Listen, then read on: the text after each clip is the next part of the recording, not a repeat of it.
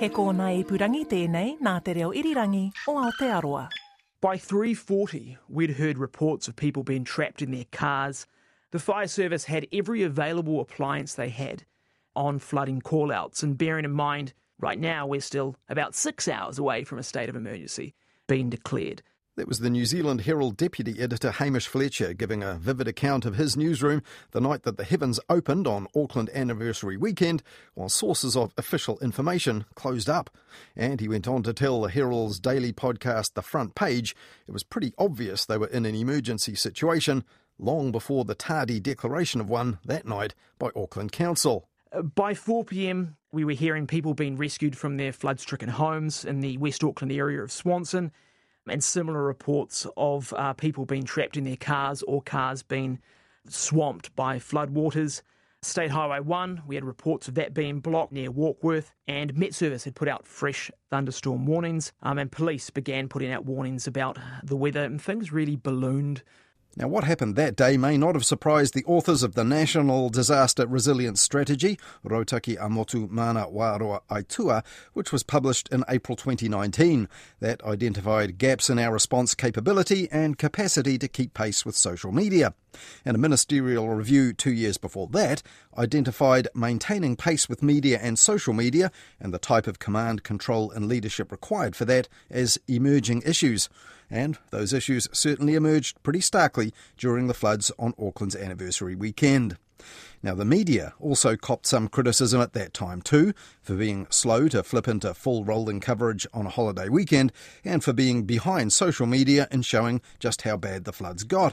But Auckland's Mayor Wayne Brown eventually admitted that he and others dropped the ball that night and announced an independent review which was released this week, and which turned out to be pretty damning. Now, some of the failures to communicate cut across the roles of the news media. For example, the review report said there was a little utilisation of mainstream media as lifeline utilities to amplify critical safety messages, and perhaps a lack of clarity between managing media and engaging with media agencies. And the report also said most staff with public information management roles had other day jobs and were forced to juggle between dealing with media inquiries and the provision of public information. Now, the Mayor has promised a full review of emergency management as a result of this report and even a drill to test it in the near future. But what can the media take from that review report about the relationships between emergency management agencies and the news media? Hayden Donnell takes a look at that now, starting with the already strained relationship between the Office of the Mayor and the media. Mr Bush, you sure. have been critical of the council leadership for failing to understand its public facing role. Where's the Mayor? So we've also said that the Mayor should have been more, more demanding of information. As you will all be aware, to share information and keep the public informed via all channels of media, you need the information. I'm, I'm asking you where he is today. Oh, that's a question for you to put to the Mayor. That's New Zealand Herald columnist Simon Wilson putting a question to former Police Commissioner Mike Bush as he presented his review of Auckland Council's response to the city's anniversary weekend floods. The report from Bush and his team identified communications failings by council leadership. One section summed it up like this On the critical night and during the nighttime hours of Auckland's worst ever rainfall event, information was insufficient to either inform or reassure the public. Bush makes it clear those failings were systemic across the council's senior management. But one leader has come in for particular criticism from the media for his tardy and inadequate comms since the report's release Auckland Mayor Wayne Brown. The Mayor's lack of engagement with reporters during the floods was hardly out of the ordinary he's had what could be euphemistically described as a rocky relationship with the media. Just before the election last year, Newshub caught him on camera expressing his displeasure about the coverage of the aforementioned Wilson with this scatologically themed threat. That prick Simon Wilson dug it out. You know, and I mean, he's been at me for all year long. And the first thing I do when I get to be the mayor I'll be they'll be gluing little pictures of him on all the urinals so everyone can pee on him. Brown's antipathy toward media coverage has continued following his election to office. As Mayor, he has eschewed questioning to a greater degree than his predecessors. Our biggest news organisation, Stuff, only just got its first sit down interview with him this week, six months after his election. And it came with conditions. Brown got to hand pick the journalist asking the questions. When the Mayor has fronted up to reporters, the exchanges have often been prickly or outright combative. Here he is on the night of the floods. And you have to uh, take your role seriously, and my role isn't to rush out with buckets. And here he is being interviewed by Kim Hill on RNZ the morning after. This is an unprecedented event. It'll be interesting to see just how well prepared Wellington is when the earthquake strikes. But um, that's a low blow under the circumstances, Mr. Brown. Since the report's release, Brown appears to have gone back to ground.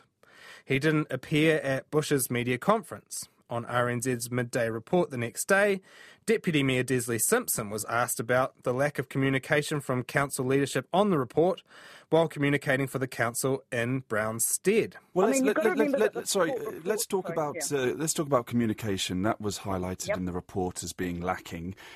Mm-hmm. I, I, mean, part of the problem, senior leaders underestimated how important it is to communicate with the public. You know, how can that be so? What conversations have there been around that since then? Well, you know, you're talking to me here. um, I'm a strong believer of communication with the public. I absolutely believe that's key, and I just want to thank the media um, who worked with me, you know, following the January 27 in preparation for Cyclone Gabrielle and the follow-on from that. It later emerged that Brown hadn't responded to RNZ's request for an interview. Yeah, um, look, we, we appreciate you speaking to us. You are fronting yeah. up. Uh, we have reached out to the mayor, and uh, I don't think we've even had a response from his office yet. It seems the report's recommendation to improve communication with the media and public hasn't been fully implemented by the Mayor's office just yet. But he's not the only one being asked to make changes. The report also calls out a sclerotic, poorly organised council bureaucracy, as well as councillors who have failed to fix known problems with their emergency management systems for years. On the AM show, one of those councillors, Civil Defence and Emergency Management Committee Chair Sharon Stewart, seemed more interested in finding someone else to blame than talking about what she could do differently. The responsibility really has to go back to the CEO. He's, he's supposed to be, he's responsible for um, all the expectations um, of the event, and um, elected members, we're not operational. That performance earned her this rebuke from presenter Amanda Gillies. Um, I'm sure Sharon is a very nice person, but after that interview, I do not have my faith restored in the system. Yeah, I think I really it's don't. a collective collective responsibility. But also trying to pass past the buck, and that's the problem. You know, like when, as you said, kept trying to blame someone else. Oh, that wasn't in place. That what you are the chair. You're in charge. Sorry. Todd Niall is a veteran local government reporter for Stuff who's had something of a bumpy ride with the new council and particularly the mayor. He spoke to me about how media silence can see politicians and councils come unstuck in a crisis and what could be done to make sure messages come through loud and clear in future emergencies. Kia ora, Todd. Welcome to Media Watch. Kia ora. So, Mayor Wayne Brown, he hasn't exactly been too friendly to the media in general, but he specifically hasn't been too friendly to you. What's it been like covering Wayne Brown for you compared to past mayors? Um, it's quite frustrating because, in order to cover the affairs of Auckland, you need to have some kind of regular and reasonable access to the mayor, who is the figure, you know, for the council and the most influential voice for the city. And it's taken for stuff where I work, it's taken six months of, I think, a reasonable amount of effort on our part to secure the first sit down interview that we had. We had half a dozen coffee meetings and even someone had a lunch with the mayor's office. So a lot of work has gone into trying to establish that relationship. Um, but it's still a wee bit hesitant, it's fair to say. And that hasn't really been the case in the past. You've covered quite a few mayors in your time. Yeah. Um, Len Brown, the first mayor, you could uh, have reasonable access to. You had a diary of his engagements, so if you needed to grab him, you knew where to go and, and catch him after an engagement.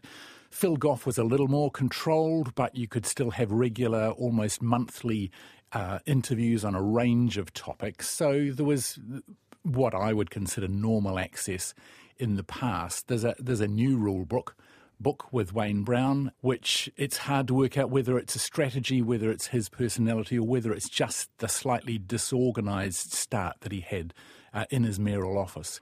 Is it just you that's getting this treatment, or is it other media as well? Uh, look, I don't know whether I'm getting a different treatment, but in the last couple of days, for example, I've talked to other media who have been having the same frustrations as I have uh, in trying to actually just get information and get contact with the mayoral media staff in the wake of the Mike Bush report. So I don't know whether there's something particular about me, but it, it, it's certainly a wider media issue than just one person devil's advocate, you could say this is a pretty sensible strategy, politically speaking, when Wayne Brown has appeared in the media. It hasn't always gone particularly well. If you don't feel like you're going to get a fair shake, if you don't feel like you're going to come off that well, if you don't really like the people involved or think that they're uh, good at their jobs, then why engage with them? Now, do you have any sympathy for that sort of argument? Not really when you're the mayor. You know, if you're a councillor, you know, you can choose whether you expose yourself to the media. Some do, some don't. But the mayor is the most elected job in the country. You know, there's a million people have the ability to vote for Auckland's mayor. So it's a pretty big position with pretty big public accountability that comes with it.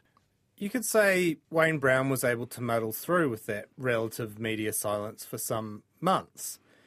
Does this report on the flood response show the downsides of not having those open channels of communication with the media. Yeah, and to be fair, the mayor, a week after the floods, it took him a while to get there, apologised for him not being visible, not being out there earlier with, with messages, uh, dropped the ball was his phrase. So at that point, he seemed to have acknowledged that communication and being out in the media in those circumstances was important and he hadn't done it well. But then, has the lesson been learned? Look at the Mike Bush report, which came out and was critical pretty much of everyone, including the mayor, but predominantly the way the, the organisation and emergency management responded. And the mayor chose not to be there when the report was released.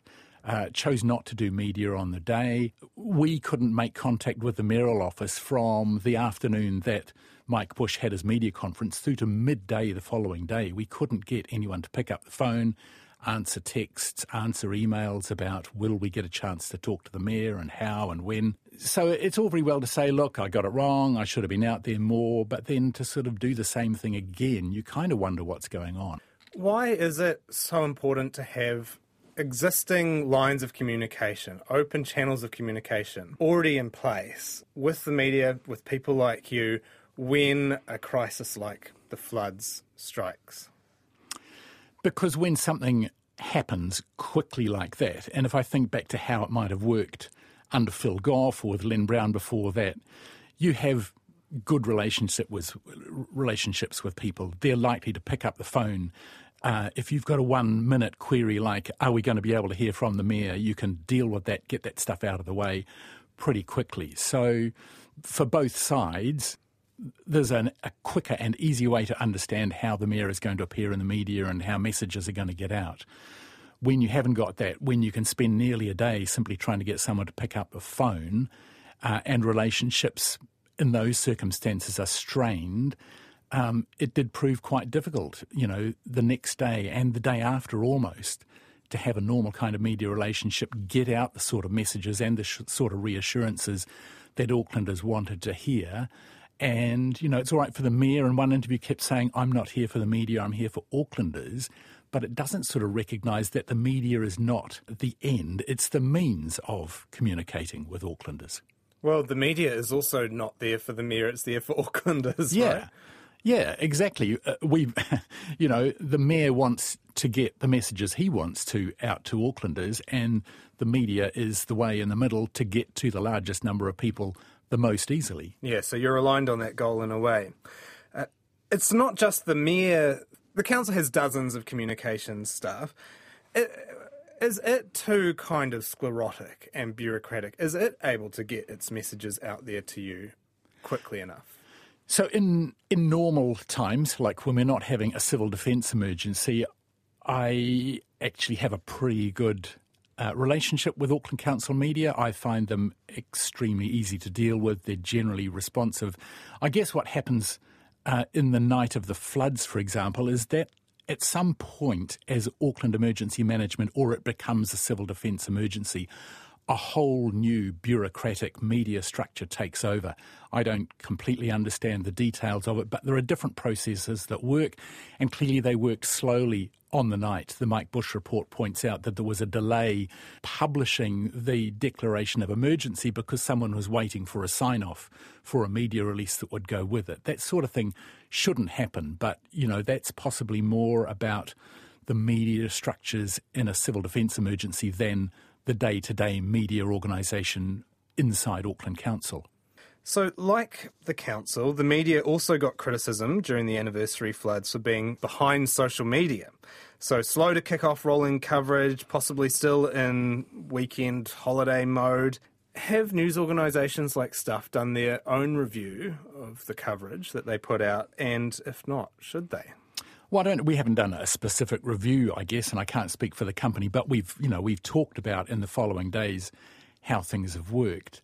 I think it's always going to be difficult in those sort of circumstances for a news organisation on its own to be up with social media because the very nature of social media is that there are hundreds of thousands of people around Auckland with cameras taking videos and able to post them instantly. And our job, we have to verify is it true or not. We can't get the resources we've got often to where those places are because there's flooding and it's difficult getting around. Uh, I don't think there's necessarily a lot that the the media has to answer for from from how it performed uh, on that night. You know, everyone always is working with lean resources. Um, but part of the problem is, as the report noted, was getting the quality of information out of the emergency management system to match up with or supplement what was coming in through social media from people living through it. Do we just not have enough reporters these days to get around to the places where the flooding is happening and maybe is that almost impossible when the whole city just about is going underwater? Yeah, I don't think you would ever have a situation where there were enough media resources to cover the breadth and the nature of what was going on independently. You know, just the ability to get around to drive to places on the night was pretty difficult. I think really the media probably did a pretty good job uh, given the resources and the circumstances that it was working in. Now, the Bush Review talks about the lack of dedicated civil defence staff in Auckland. It says the full timers, they're all in Wellington, and the people managing it up here were mostly part timers. Now, does the media have a bit of a, a similar problem in a way? Do we have people that are dedicated to covering civil defence and emergency management. Yeah, so I'll defend the media on that one. I think I think the problem that the Bush report showed on the emergency management side was when emergency management kicks in, there are whole new structures, there are people and new hierarchies, and the whole structure of how the city responds changes. Whereas for the news media, it's still us doing what we do every hour of every day. Uh, it's a bigger job, but we have the same people the same structures, the same goals. We're trying to get there. We're trying to verify information, get it out as quickly as possible. So I don't, I don't really think there's a big question for the media to look at. dealing with the flood is what the media does every day. Dealing with the flood for Auckland Council and Auckland Emergency Management as an organisation far more complex, and they, according to the report, clearly didn't manage to sort of lock into the, the new structure and get moving as quickly and as well as they should have. Thanks very much, Todd. Thank you. Hayden Donnell there talking to Todd Niall, the senior Auckland Affairs journalist for Stuff, all about the Auckland Anniversary Weekend Floods Response Review and what the media, the Mayor, the emergency services, and Auckland Council can all take from it.